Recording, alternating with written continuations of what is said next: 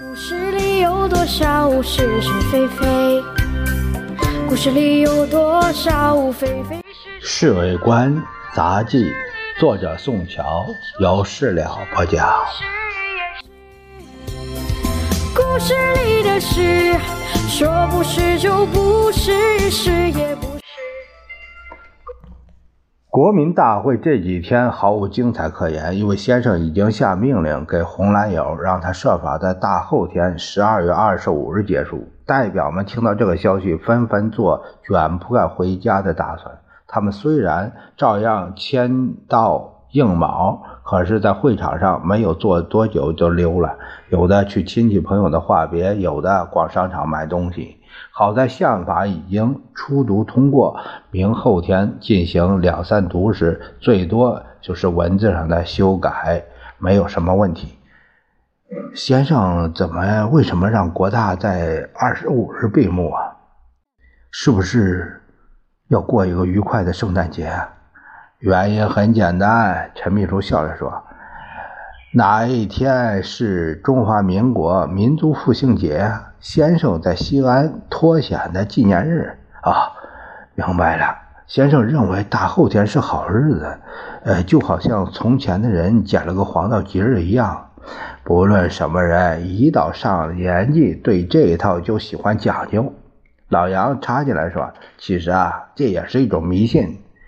当然了。”连外国人都迷信，都有洋迷信，先生自然也不能免俗啊。不过在心理上说，这样想法可以使一个人精神有所寄托。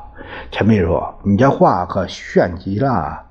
老杨皱着眉说：“真像国老和那利夫他们先生的口气，足见你是地地道道中央政治学校毕业的。”让老杨这么一讽刺，陈秘书的脸一直红到脖子根儿。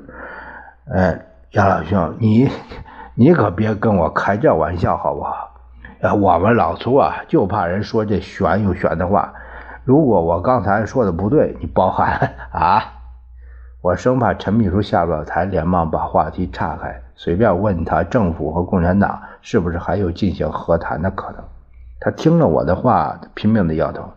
如果政府不召开国大和制宪，还可以有转圜的余地，现在没有办法了，因为所有的门都关紧了。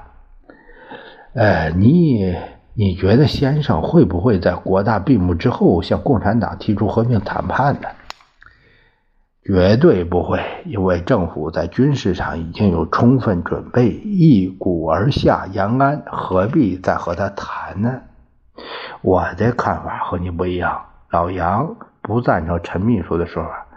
我认为先生一定再来个和平呼吁，因为他要向全世界表示，我们对共产党已经仁至义尽了。你要不信，我们两个打个赌，怎么样？小陈作证。陈秘书当然不服气，他非常有把握的对老杨说：“我们赌一桌酒席好了，六华春，哎，鱼翅宴。”好。我笑着说：“不管你们谁赢，我这是算是吃上了。”事里的事，说是就是，不是也是。故事里的事，说不是就不是，是。